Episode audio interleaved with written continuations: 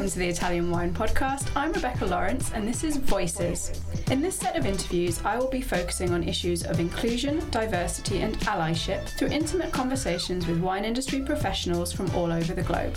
If you enjoy listening, please consider donating through ItalianWinePodcast.com. Any amount helps us cover equipment, production, and publication costs. And remember to subscribe and rate our show wherever you tune in.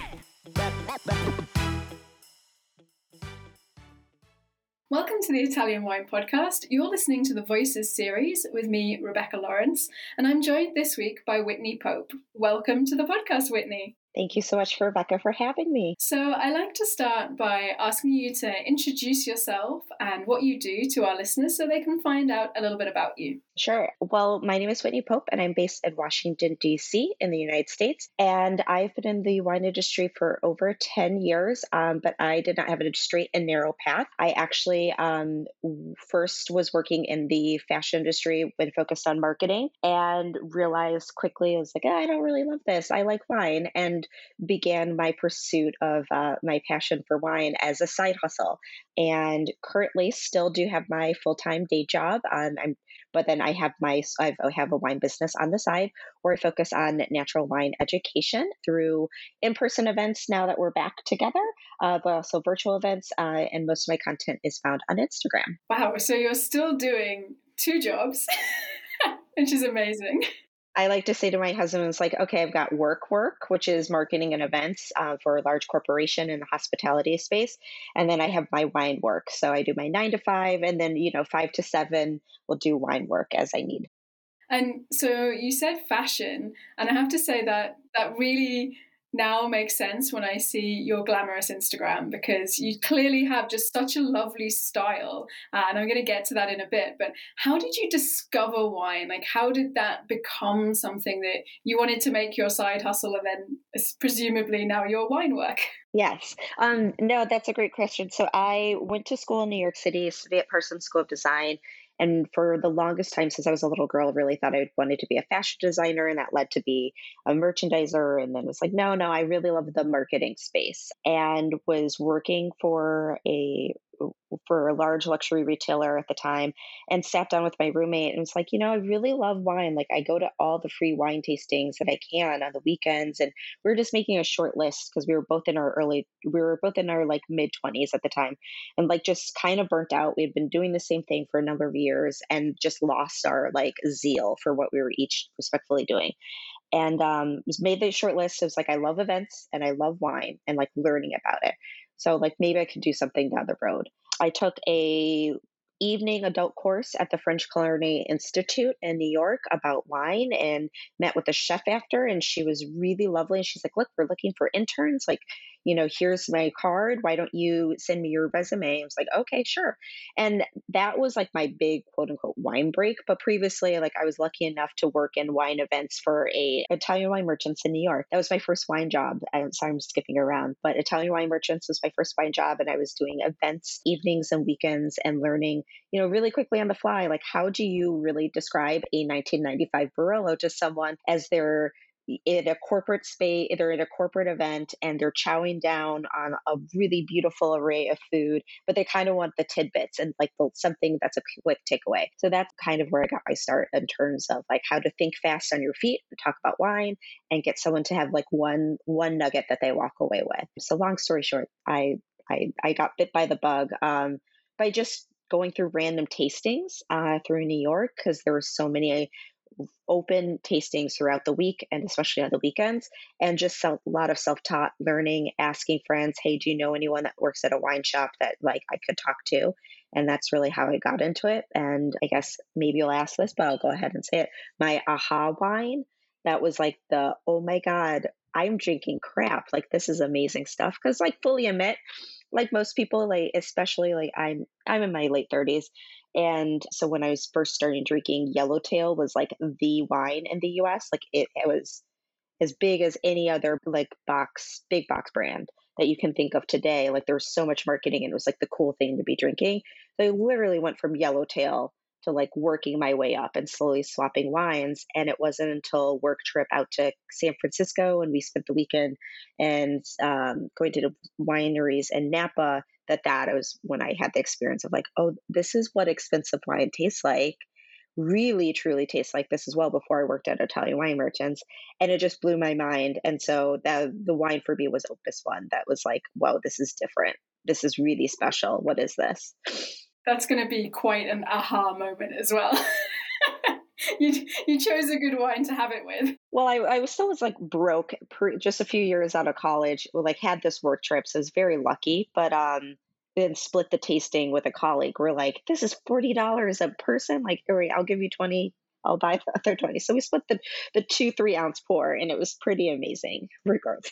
That's such a savvy approach to that kind of thing. I was going to ask you actually about advice you'd give for people who are trying to make the transition because knowing that obviously you, you're I mean, you're in both spaces now, but you're still in both spaces, and you've managed to find a way to make this transition as, I mean, not safe because it's never safe, but like in such a way that you can learn and enjoy wines while still managing to support yourself and, and find your way into the industry and into a space that you are comfortable in, into a space that you want the industry.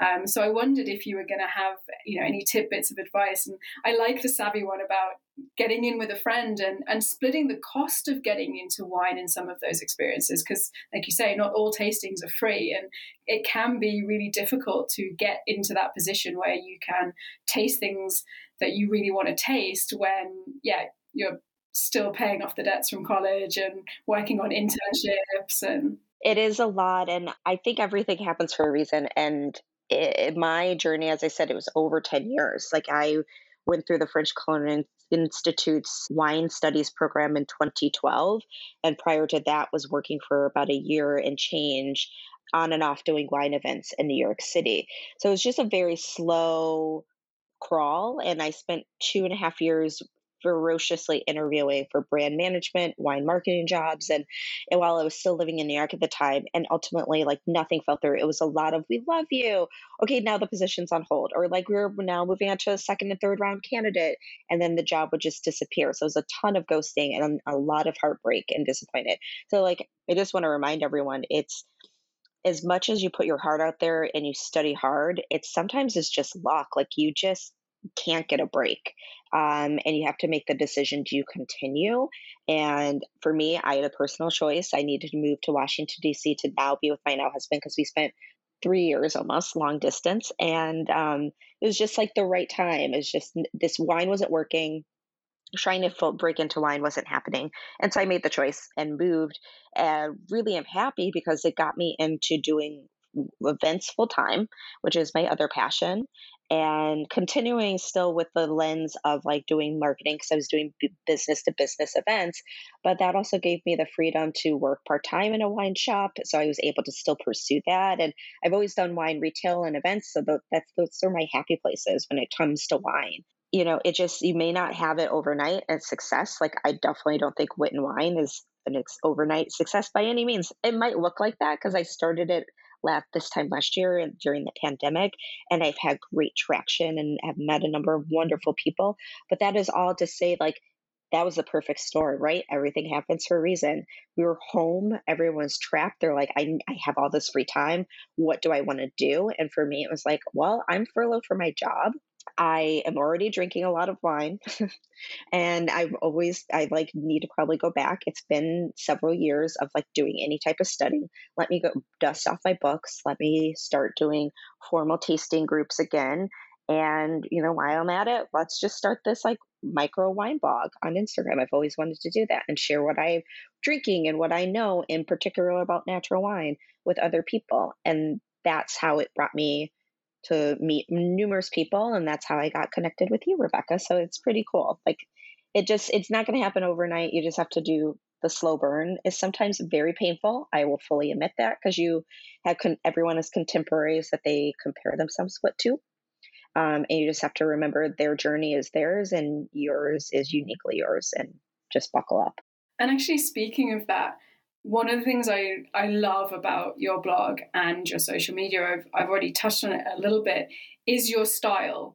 Like it just, you have a particular style and it really shines through and you are approachable but serious. You know everything looks beautiful um, but not in an intimidating way. It, it really shows this you know fashion design background also your eye for marketing obviously. So how I imagine this takes actually a lot of work behind the scenes to make something look so effortlessly you.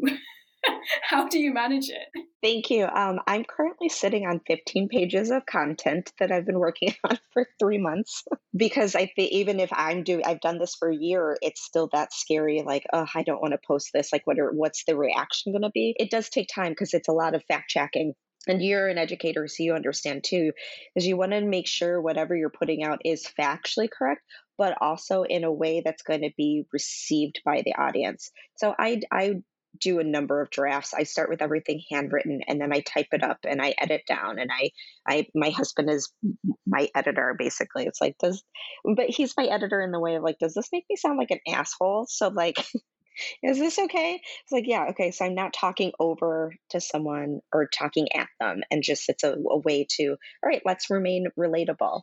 And then sometimes I do think about my outfits like, well, what am I, what is this going to look like? What's the background going to be? But still really simple. So it carries like who I am through, whether it's a, um, a lot of the colors, like pink is my signature or what I like to call power color. So you see a lot of pink that pops through, but it, it it's a I think you if you feel good in what you're wearing and that's what i learned through working in fashion and it conveys through the marketing aspect of if you feel good in what you're wearing you're going to feel even better in your own skin and then you'll have that confidence to connect with someone even if it's virtually.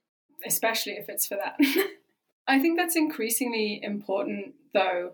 Um, obviously, we're having this discussion, particularly in this series, about inclusion and diversity in the industry. And I think it's incredibly important to have figures such as yourself, um, such as Tahiirah Habibi, who we spoke to recently on the podcast, who are just unabashedly themselves and want to show themselves in the industry and demonstrate to people that you know the industry doesn't look or sound one way. It doesn't have to approach content in one particular way. It can be joyous but also educating. And i that's why i was just so drawn to what you're doing because i think you found this really perfect little uh, space to do all of that. Um, and like you say because you're doing the work you are fact checking it's the content is correct which again is really important so it gives you that level of, of credibility even more so Thank you. No, and it's I love to hear it, and I know you've also had Jade Marley on this um, podcast, so like it's an honor to be alongside them. But you know, in the cadence, I'm just thinking of like the the this the cadence of your episodes. there it's a good group of to be uh, in company with. Yeah it's fact checking and i think by you can always i don't know if you find this to be true in other aspects of your life but like when you're talking about the social media and the education piece or connecting with one another on social media i think everyone wants to be quantity quantity quantity and i think there's something just about the quality if you just stop and like what is the nugget that someone is going to have the most questions about? Like how can you break down you know, I've done, and it's, I've even noticed now I'm like, I have to go back and redo it. Like I did one of my first reels, int- educational reels was about what is natural wine. And like that, like was well received. And it's just like boiling it down to this simple thing. And then the extension of that was a slider about like, well, actually, like there's a spectrum of natural wine. It is not funky and crazy and you know just all this wild and raw quality that's like one aspect of it but then you have winemakers that have been making wine natural low intervention for Edber just because that is how they've always approached it they're coming from it from a very traditional uh, agricultural approach whereas we're so especially in the United States inundated with um, commercial wines. And there's nothing, again, I just talked about Yellowtail. So there's nothing wrong with commercial wine. Every wine has its place. So similar to Tahiirah, just being, you know, every person has its place within this industry, just being themselves. Like we are, we should be the same about like what the wine types that we're interacting with and we are we are consuming. Every wine has its purpose and place, and every person has its purpose and place in the industry as exactly as they are that's such a great perspective because some people can be so dogmatic about the type or the style of wine that they consume. But I, I personally like to think that I'm an, an equal opportunities drinker uh, and will take something on its merits. So, uh, but I do want to dive a little bit into natural wine because obviously it's your passion. And I know that recently you've you've picked up your WSET Level Two award again, uh, and you've been and you're studying hard. so I, but obviously, quite a lot of these qualifications don't really touch so much on natural wine. You know, the formal qualifications don't really talk about it so much. So, how do you help people getting started in natural wine? Because I think some people are worried maybe it's intimidating. You know, it's a it's a, a group that um, might be hard to break into. They don't know where to start. So, what are your tips for our listeners about how they could get started to enjoy natural wine? No, that is, it's actually your first. You're correct. It's not spoken about really informal um, WSET wine education. And for me, looking back, um, the culinary program I went through for the French Culinary Institute, that was, I studied under several master somms, like they, they taught the coursework. And the lead instructor did speak about natural wine, but only really in the sense of like Nicolas Joly and just how he was approaching biodynamics. So that's where it was learning about it more from the the farming and viticultural aspect versus this dogmatic philosophy that we've we're now experiencing um, as like this is clean wine, this is natural wine, and this is all other, which is more a scare tactic. We'll get into that later. But so there's there there is a lot, and it can be overwhelming. I think for anyone, it's just you could start by googling like that is a simple way like in the united states vine pair and 750 daily there um, and punch magazine those are three industry but also consumer facing there's some elements are consumer facing they have excellent articles about what natural wine is and just kind of the philosophy and like examples of what to find it. Alice Feiring's, you know, our natural wine for the people is an excellent book and I think the easiest digestible way though eh, the other the other books that are out there are textbooks and kind of meaty and heady. So I think the best thing to do is is start small with a reading, going to your local wine shop and just say like, I'm really curious about this. What you have on the shelf that's natural wine, or eh, you know, at minimum, just ask like, what's minimal intervention? Like, you know, I'm looking for wine made without any synthetics uh, with native yeast, what you have. And just start by there and beginning the dialogue with your wine shop. And they should be able to help you and learn too, right? And it could be like a partnership between the two of you. We talked about earlier of splitting the cost with someone. Becoming best friends with someone in your wine shop is actually really a great idea one because they'll they really will be on the journey with you and not lead you the wrong direction but two there might be some fun perks out of it. Like you never know. They could be like here we got this crazy sample in with the we've tasted it. Would you like to have a taste? Like there's some really great opportunity there. Yeah definitely like when people come to me and they're starting in wine and they say you know i don't know what to buy. How how do i go about it? It's like go to one of your local independents someone who's got going to have trained staff and just ask for help because they're never going to want to give you a bad wine because they want you to come back. They want to have that relationship and they really don't want you to be intimidated by wine because they're just as passionate about it as they've always been and they're going to want to share that passion with someone else. So I really think that's like the best tip to give anyone. Like just go in and ask and say, "Oh, I hear people talking on Instagram about natural wine. What does that mean? Do you have any?" And like you say that could be the start of you know a really lovely uh, conversation with people and a partnership exactly as you say. And you know they get like they're going to give you samples of stuff. Lots of people have stuff open to taste and you can taste stuff before you buy. You can have a conversation about what flavors you like. It's super useful. Just become your your vintner's best friend. Yes. And you just said that you had a good piece there in that it's just like asking what their philosophy is. They're just going to borrow sort of what you said. Like, what is it? Like, I'm curious what natural wine. What do you think it is? And then you can also have that conversation to define it for you. I just was telling someone recently, you know, we touched very quickly on dogma. It's like, who can there's dogma like there's dogma for every aspect of our life right but we all pick and choose like what is meaningful for us and how we approach it whatever the topic could be. It could be as serious as religion. It could be as serious as like how your work ethic, how you approach anything in life. In the case we're talking about wine. So the dogma around natural wine is an ideal, but like what is it in practice? And what is in practice for your wallet and for where you live? And just being open to finding what that means. I think that's really important and not feeling pressure to be drinking what, you know, quote unquote, the cool kids are drinking on Instagram. It's like that's probably highly allocated wines that are hard to find. And um and that's totally fine. I know I have I've definitely have shared some highly allocated wines, but it's also like I've also plenty shared great wines that are twenty dollars that are the spectrum. They're natural to me, right? There's no edits, there's no sulfur during fermentation because that to me is a complete load to know. I don't care if you have to add additional parts per million. I can't split hairs over that. I think there's other things you can should be splitting hairs about when it comes to wine, but it's an agricultural product that needs to be shelf stabilized. Sulfur is frankly nature's deodorant. So, like, it's okay. And it's found in so many foods that we eat. It's not a big deal. Using it during the fermentation process, yes, I think that is a very, it's a big deal. But yeah, I completely agree. I, I have that conversation with so many people about, you know, it's it's not the the most evil thing in the universe. Honestly, it's not. But everyone has their different different definition of what.